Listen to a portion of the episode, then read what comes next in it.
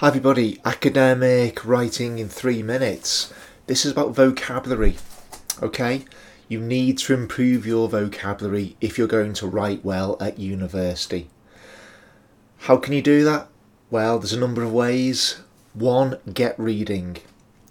It exposes you to new words, words that are relevant to your subject, words that make sense in a context that you can use. Yeah, so you see them used in examples.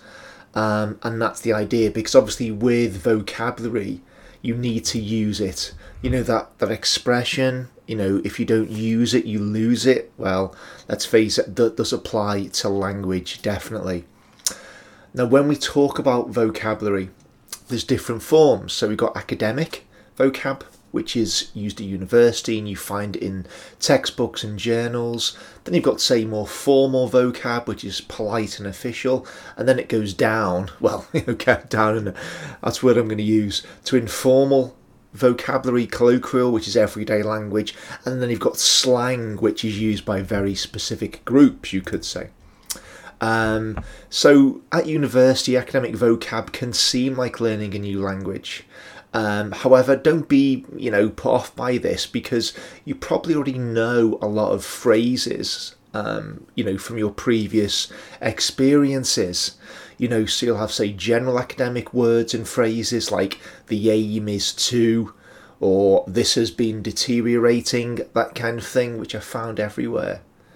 And then you'll have more technical words, um, you know, like externalities, um, moraines, which I don't know what it means, I'll be honest, but I know it relates to a specific subject. Now, if you want to develop your academic language um, by looking at, say, an academic resource, you have the academic word list. Now, the academic word list was developed by Avril Coxhead um, at university in New Zealand, I believe. And basically, she went out and found the most common word families, um, you know, using certain criteria that were found in academic work. Um, and basically, if you search on academic word list Avril Coxhead, you'll find the academic word list, and it's a free resource, really good. Um, and it basically lists the co- most common words, most common word families that are found in academic vocabulary. So this can be helpful if you're looking to find out which words are the most relevant. Okay.